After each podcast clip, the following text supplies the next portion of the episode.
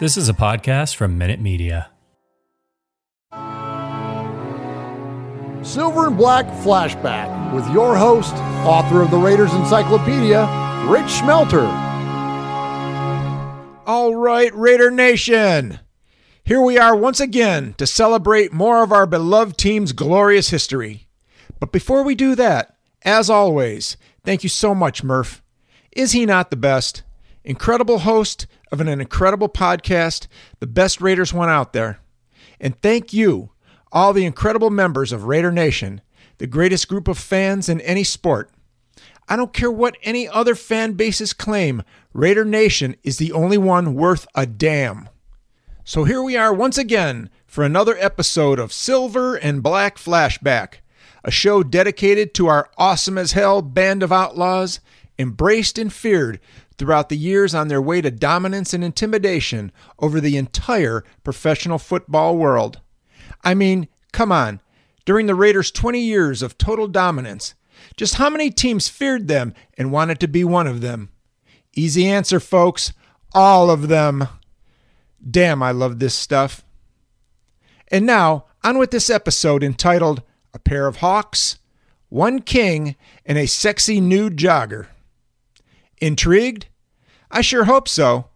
And no need to wait around any longer thinking, what the hell is this guy talking about? Now, the title seems like some new poker game, but do not look for it in any casino. It will not be there. The pair of hawks mentioned pertains to two former players, not biologically related, named Hawkins, just bonded just the same in the silver and black bloodline. The first was Wayne Hawkins, an offensive lineman and one of only 20 men that played in the full 10 year existence of the American Football League. He was also one of only seven players that remained on one team during that time. And to add one more fact about the AFL and the Raiders, of the 20 men that played the entire run of the league, five wore the silver and black sometime during the 1960s. Wayne Hawkins was born on June 17, 1938, in Jordan, Montana, and the family eventually settled in Redding, California, where Wayne attended Shasta High School.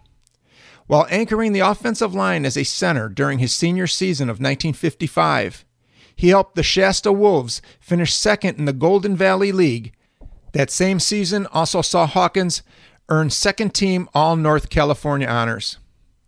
It was then on to Stockton, California in the fall of 1956 as Wayne was one of 13 freshman football players entering the College of Pacific. During his time on the varsity football team from 1957 through 1959, Hawkins played center, guard, and tackle for head coach Jack Moose Myers. While at Pacific, Hawkins helped the Tigers to three straight winning seasons. He missed part of the 1958 season with a knee injury, but then came back strong the following year, earning a spot as a tackle on the all opponent team selected by the San Jose State Spartans. Also in his senior year of 1959, Hawkins received honorable mention on the All Coast second team.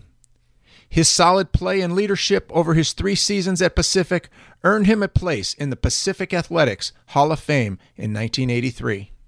In 1960, considered undersized for a professional offensive lineman at 6 foot 240 pounds, did not sway the Raiders from taking a chance on Hawkins, signing him to a contract on April 14, 1960, to become a member of the original Oakland Raiders football team. Over the next 10 seasons, Hawkins started at right guard and proved that he was not undersized, but a hard hitting, tough as nails performer.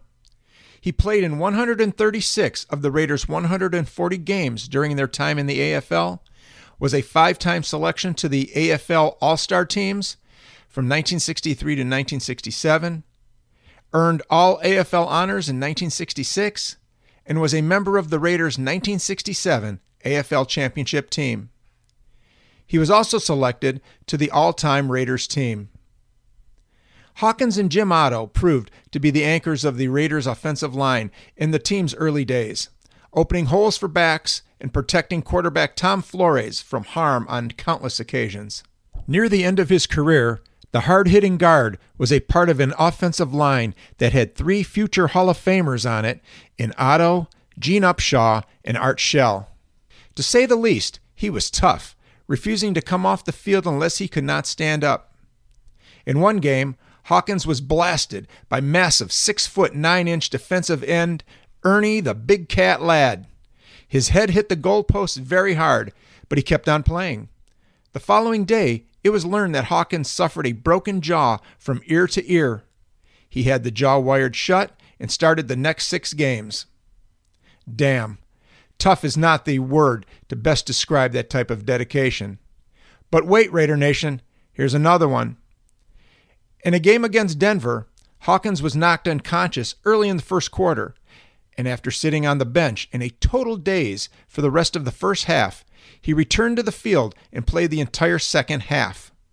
His thinking was that playing football was his job, so it was only the right thing to do to get back to it as soon as possible. An injury to his left knee in 1969 proved to finally put an end to his great career, and on April 13, 1971, one day shy of the 11th anniversary of his signing with the Raiders, Wayne Hawkins retired. As a testament to his popularity with the team, a surprise retirement party, organized by best friend Tom Flores, was attended by a few hundred people, ranging from former teammates, coaches, friends, and civic leaders. Hey, Hall of Fame Veterans Committee, how about looking into getting Mr. Wayne Hawkins a bust among the game's immortals? Don't you think it's about time? A great story told by Coach Tom Flores involved him and Wayne Hawkins. In the early days of the American Football League, most of the players were not well known, and one visit to Buffalo proved just that. A group of players, including Flores and Hawkins, went out to a small place and started talking to the locals gathered inside. Seeing that the Raiders were a new team, no one heard of them. The group tried to tell the people that they were professional football players, but not one person in the place believed them. In fact, one woman in the crowd thought that the truth was that they were truck drivers. Even though the group of Raiders tried like hell to convince people that they were really football players, they still did not believe them. Finally, it was felt by the players that it was better just to go along with the crowd, so the next night, when asked what they did, Flores, Hawkins, and Jim Otto simply said that they were truck drivers. Now, can you imagine this? Two future Hall of Famers in Flores and Otto, plus one of the AFL's all time greats in Hawkins, posing as truck drivers because no one felt they were football players. While Wayne Hawkins was headed toward a new career off the field, a 12 year old in Las Vegas was just getting started on his way to becoming a member of the Raiders a decade later. And that brings us to the other Hawkins featured on this episode. Frank Hawkins was without a doubt an absolute winner. An amazing talent on the football field and wrestling mat, Hawkins played on two state championship football teams and twice brought home the state wrestling title before going on to a college career that saw him earn All America honors, break multiple school records, and all before earning a Super Bowl ring in 1983 with the Los Angeles Raiders. Wow. What an athletic resume Frank Hawkins delivered. Am I right or what? The city of Las Vegas, Nevada can easily lay claim to being the mecca of gambling in America and also the home of our badass Raiders. Las Vegas also has the bragging rights to calling Frank Hawkins one of the greatest high school and college athletes to ever come out of that city. Born in Las Vegas on July 3, 1959, Frank Hawkins attended Western High School, where his amazing athletic career blossomed. As a football player, he played cornerback as a junior and was a part of a Western team that posted an 8 2 record before winning the 1975 AAA Nevada State Championship. In his senior season of 1976, Hawkins assumed the starting halfback position after a school legend, Jesse Cook, graduated. Cook was the second leading rusher in the state and its top scorer. Filling that void created by such an individual of Cook's status did not bother Hawkins. With a team based on a ground oriented attack and a big, massive line, the 5 foot 9 inch, 170 pounder came up with several 100 yard rushing games, finishing with 730 yards and 14 touchdowns.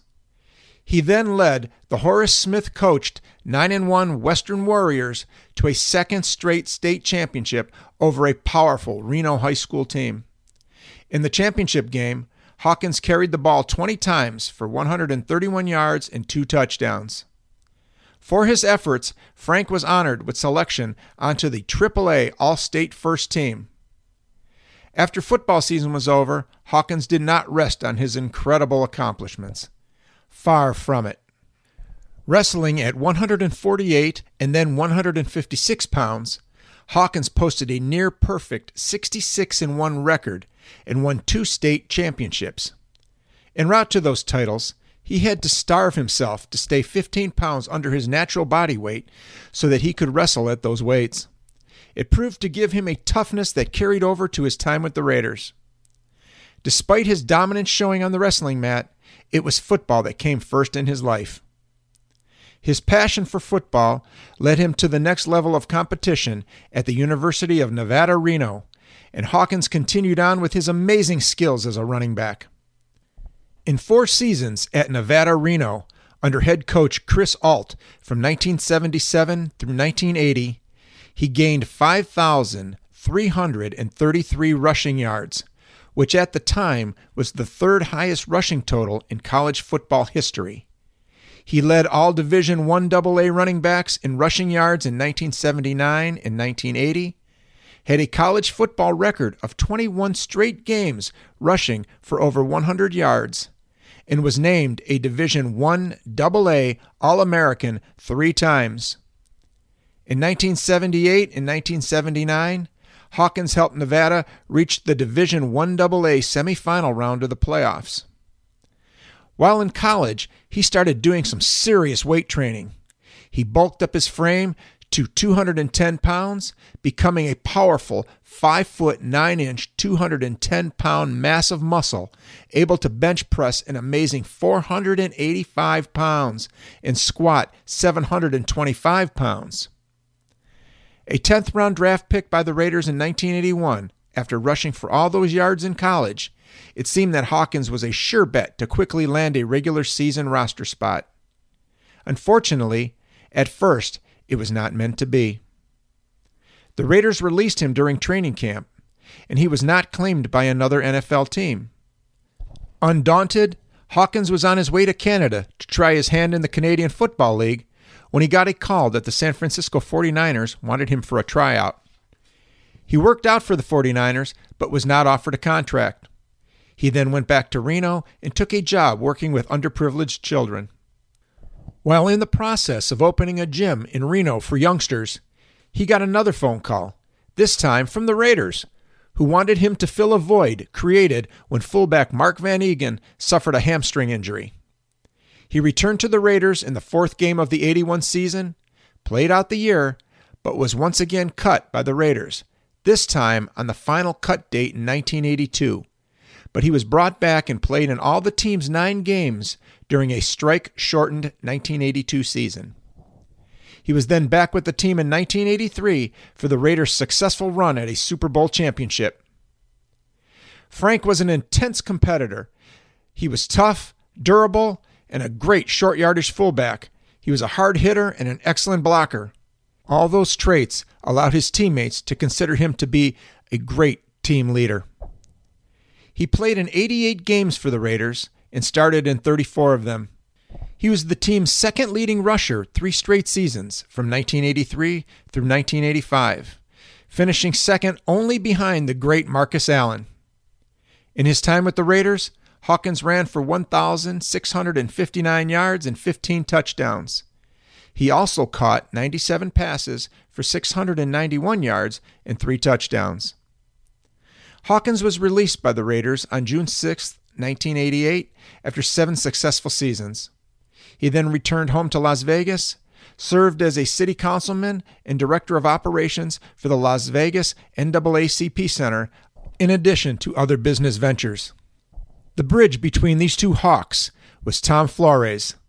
As a player, he was teammates and good friends with Wayne, both at Pacific and in Oakland. They also were in each other's weddings, and two decades after becoming an original Raider with Wayne Hawkins, Flores served as a championship head coach to Frank Hawkins. And now we go away from the field and high above the action for this segment of the show. From the first time the human voice was used to relay information across the airways back in the 1920s, the sports broadcasting profession was an important part of the medium known as radio. Throughout American cities, great and small, folks might not remember some of the athletes, but rest assured, more often than not, they can recall the voices that came through their radios calling the event. In Oakland, and for a decade in Los Angeles, when asked to recall the king of professional football broadcasters, without reservation, it was Bill King. With his famous catchphrase of Holy Toledo, used to describe all the incredible moments created by our Raiders, Bill King sat on the broadcasting throne for Raiders games from 1966 through 1992 calling the action during the team's glory days. King's career began at a time when many of radio's pioneers were winding down their days of calling the action. This allowed Bill King to become a bridge that merged the pioneers to the present day collection of broadcasters, earning him a lasting place in a lineage of legends. Born in Bloomington, Illinois on October 6, 1927, Wilbur Bill King began his illustrious broadcasting career while serving in the military near the end of World War II. Stationed on the island of Guam, King worked for the Armed Forces Radio Network, where he relayed the play by play of sporting events as they came to him off the wire services. He did such a great job that it seemed like the action on the field was being observed firsthand and not thousands of miles away. After returning home from the military, King went to work in Illinois, broadcasting high school sports and minor league baseball games. He elevated himself to doing college basketball games for Bradley University and basketball and football games at the University of Nebraska. King then moved to California in 1958 at the same time as baseball's New York Giants. The timing was right, and he landed a job announcing for the San Francisco Giants. Another team that moved west provided King with another opportunity to cover professional sports. The Philadelphia Warriors moved to San Francisco in the early 1960s, and from 1962 to 1983, King served as the team's play by play man. In 1966, King was brought into the silver and black fold as play by play man for our Raiders. Perched high above the action, sporting his trademark handlebar mustache and beard, his voice called the greatest moments in Raiders history until the conclusion of the 1992 season. He became an announcing triple threat when he was wooed by the owners of the Oakland A's to serve their team. He accepted the job, and from 1981 through 2005, he called the action with his usual rapid fire delivery. His dedication and passion was felt each and every time he sat behind the mic. That dedication had King study very hard every day so he was able to give his audience all the current information on the team he was announcing for. He always carried a book with him on road trips and was a fan of Russian history and literature. He also enjoyed ballet and jazz.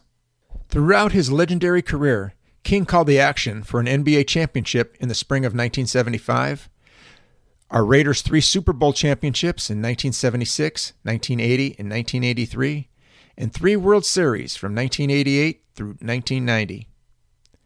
The voice of the great Bill King was silenced on October 18, 2005, with his death at the age of 78.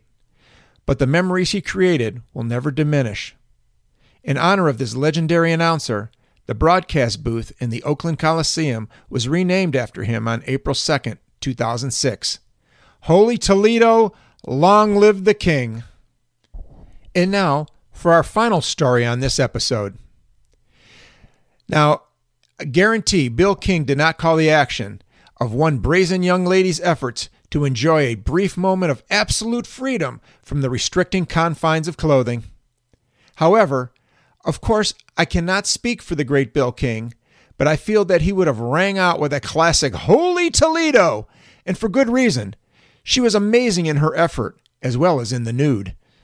During a practice session in the 1970s, a local stripper was paid $50 to perform not a dance, but a run. and not only a run, but one in the nude.